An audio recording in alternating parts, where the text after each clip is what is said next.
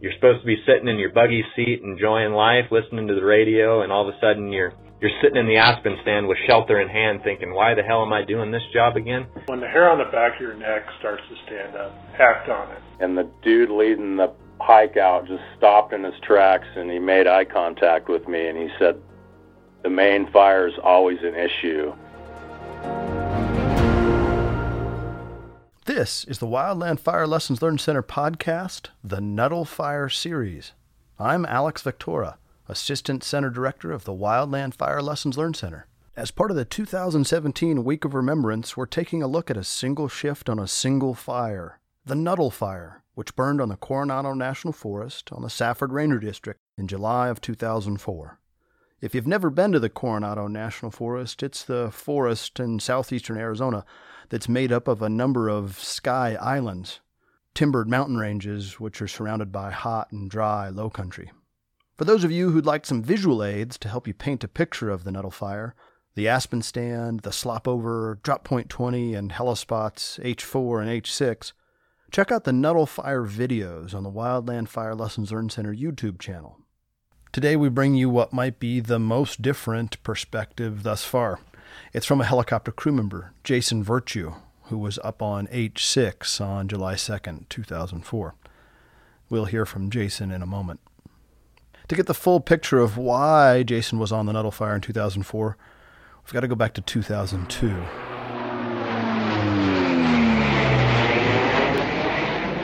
We've got to talk about large air tankers. This is really interesting history, and trust me, this will all make sense in the Nuttall story in just one minute. Bear with me. 2002 was a tragic year for aerial firefighters. On June 17th, a C 130A crashed while operating on a fire outside of Walker, California. You can find eyewitness footage of this crash on YouTube. If you've seen it, you know what I'm talking about. It's tough stuff to watch. The aircraft basically comes apart midair just after making a drop on the fire. All three crew members on board Tanker 130 were killed in this crash. About a month later, on July 18, 2002, a PB 4Y2, Tanker 123 as it was known, crashed while assigned to the Big Elk Fire outside of Estes Park, Colorado. Both of Tanker 123's crew members were killed. In a month's time, five Air Tanker crew members died in the line of duty in 2002. A month later, leadership from the United States Forest Service and the Bureau of Land Management asked a five member panel, known as the Blue Ribbon Commission, to look into a number of aviation safety issues. Their report, known as the Blue Ribbon Report, was released in December of 2002. In 2003, there were no C 130s or PB 4Ys in the air tanker fleet. All the large air tankers left on contract, those that made up the rest of the fleet, had to go through additional structural safety inspections before they could be cleared to fly. And in May of 2004, and what was a surprise to many, I certainly remember being surprised, the federal large air tanker contract managed by the United States Forest Service was canceled. No air tankers. To fill the need for aviation resources, more medium and heavy helicopters were brought into the system. One of these Type 2 helicopters was based on the Black Hills National Forest, where Jason Virtue had just taken a new job as a fire planner with collateral duties as the air tanker base manager. There's the connection. In 2004, there were no large air tankers, but there was a Type 2 helicopter based on the Black Hills National Forest. There you go. That's how Jason found himself with a Type 2 helicopter in the summer of 2004 on the Nuttall Fire. Let's hear from Jason now as he recounts to us his experience on the Nuttall Fire and on that shift.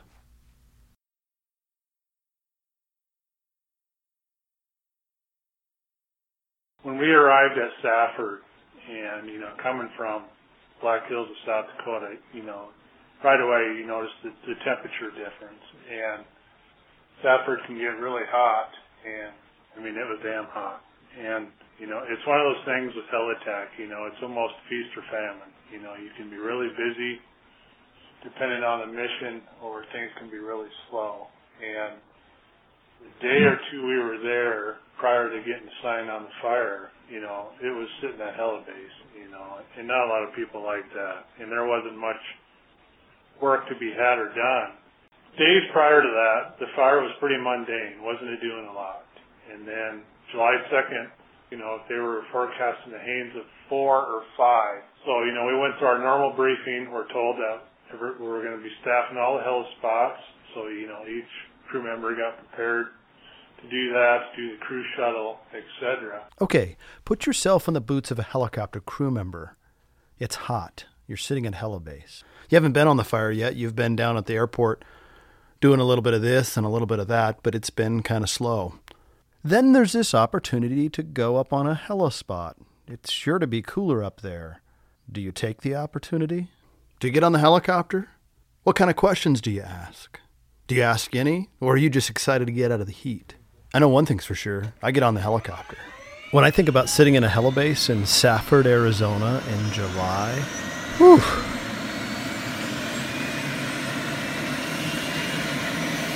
And depending upon who I get on the helicopter with, will drive what kind of questions I do or don't ask. If I'm working with somebody with much more experience than me, I may or may not ask the tough questions. What if you're a helicopter crew member trainee and you're just about to be signed off? You just need that one last signature. You got to go improve a helispot. What kind of pressure does that add to the equation? Does it add any? Does it change anything? Okay, let's get back to Jason and his decision to get on the helicopter and fly up to H. Which helispot are we going to again?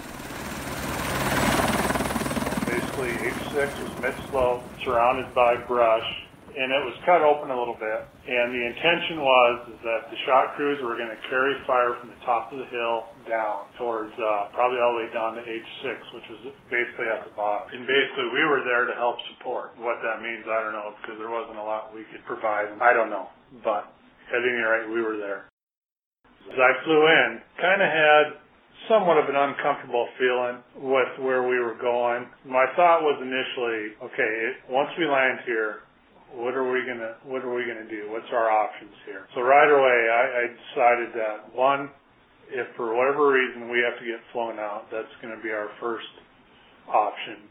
Two, we were to hike back off the hill. Back to our helicopter crew member boots. You've just heard Jason's description of H6. Doesn't sound like a great spot necessarily. But hey, at least you're not at helibase, right? As you get off the helicopter, what are you thinking about? What, if anything, do you do once off the helicopter? Jason was thinking about a bunch of stuff LCES. He was also thinking about the Incident Action Plan, the IAP, specifically something that wasn't in the IAP.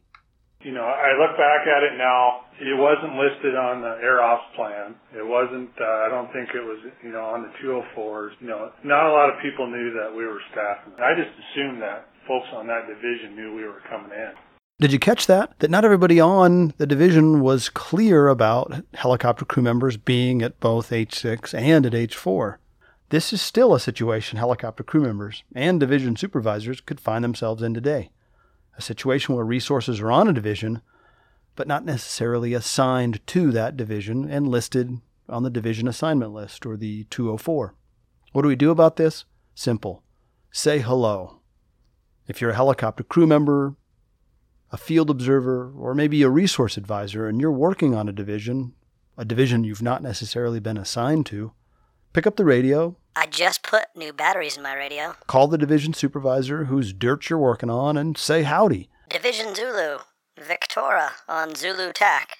Let them know you'll be on their division. Hey, I just want to let you know myself and another field observer are going to be out here on your division for most of the day. Schedule a meet and greet at drop point 50, for example. Hey, do you think we could tie in at, say, I don't know, drop point 50? And likewise, when you leave the division, pass that message as well. I just wanted to let you know that we're going to be taking off for the day. Thanks for your help out here. It's pretty basic. And for the division supervisors out there, just be heads up for miscellaneous folks coming and going from your division. Okay, let's get back to H6. You're sizing up the fire with Jason by your side. What are you looking for? When I landed, I kind of told myself identify the trigger point. You know, if the fire reaches, you know, a certain point on the hillside, that's where I'm going to pull the plug and get out of here. And that's exactly what you know, the fire reached that point. You know, the fire activity, it was getting to that point where the hair was on the back of my neck. Things were going to start to unravel, unravel real quick here. So I started uh, taking a log of everything that was going on, and then there came out an announcement with, uh, you know, uh, you know, saying that the Haines was going to be a six. Well, it came to a real quick fashion that that fire decided to to come alive. I kind of told the other crew member, I said, you know, get your stuff, get it ready to go. I'm going to get a hold of Air Attack. Nuttall Air Attack, Virtue, on air to ground. Called them and said, you know, from what I'm seeing, I'm on H6. I don't feel real comfortable what I'm seeing. I'd like to, you know, request a flight out of here. And that's when the rest of the folks on division realized that there was folks staffed down below. You know, they were pretty surprised, and Air Attack, you know, said, "You bet, we'll get a helicopter up and pick you up." And the manager I was working for was at the helibase. You know, of course, most of the folks were monitoring the radio, and that pilot sprinted out to his ship, got up in the air, and picked us up. Now, I don't know what the traffic was between Air Attack and helibase, but they, he must have made it sound pretty prudent that they get up there in a quick fashion. Here's a little bit of context as to why that pilot Jason just mentioned sprinted to the helicopter when there was word that Helitack needed a ride off a helispot. This is on the heels of Cramer. And through this whole incident, that was on the back of my mind. The Cramer fire fatalities took place on July 22, 2003, on the Salmon Challis National Forest, about 35 miles west northwest of Salmon, Idaho. Less than a year later, on July 2, 2004, on the Nuttall fire, Jason Virtue had the Cramer fire on his mind. Why? Well, on July 22, 2003, Jeff Allen and Shane Heath rappelled into H2 on the Cramer fire. As Jeff and Shane worked to complete a critical task, opening up H2 for crew shuttles, their plans changed as the Cramer fire moved beneath them. Cramer Helibase, H2 on Longcom. This is Helibase H2, go ahead. Yeah, uh, bud, we're ready for pickup. Alright, we'll send 193 on its way. That's Jeff calling for a ride out. Send him in a hurry, bud, was the last part of Jeff's request. By the time Helicopter 166 showed up, smoke was super thick over H2 and there was no way for the helicopter to land. Jeff and Shane then left the area where they'd been working, around H2, and were overrun by fire a short distance away. There's a great YouTube video series that tells a more complete Cramer Fire story. Find this two part video series on YouTube by searching for Cramer Fire Case Study. It's a remarkable set of videos. There's more radio traffic and some great graphics that illustrate what happened on July 22, 2003. That's a bit about the Cramer Fire, and perhaps the Cramer Fire is why Jason's pilot sprinted out to his helicopter when he heard Helitack needed a ride off of H6. No one really knows. What we do know is this Jason had Jeff and Shane on his mind on July 2nd, 2004. Jeff and Shane's tragic deaths on the Cramer fire influenced Jason's request to get a ride off of H6 on the Nuttall fire.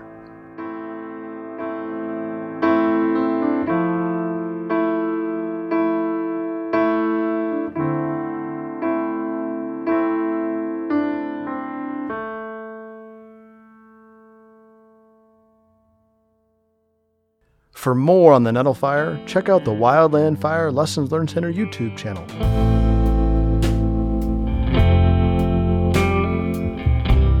There, you'll find a series of videos that paint a pretty detailed picture of what took place on the Nuttall Fire. Also, be sure to check out the other podcasts in the Nuttall Fire series. And for a few written accounts of the Nuttall Fire, visit our blog at wildfirelessons.wordpress.com. Special thanks to Jason Virtue, who's now the Deputy Fire Staff Officer on the beautiful Black Hills National Forest in South Dakota, for his great interview. We recorded it way back in 2014, way before we had podcasts on our mind. Thanks a ton, Jason. Finally, thanks a ton for your time.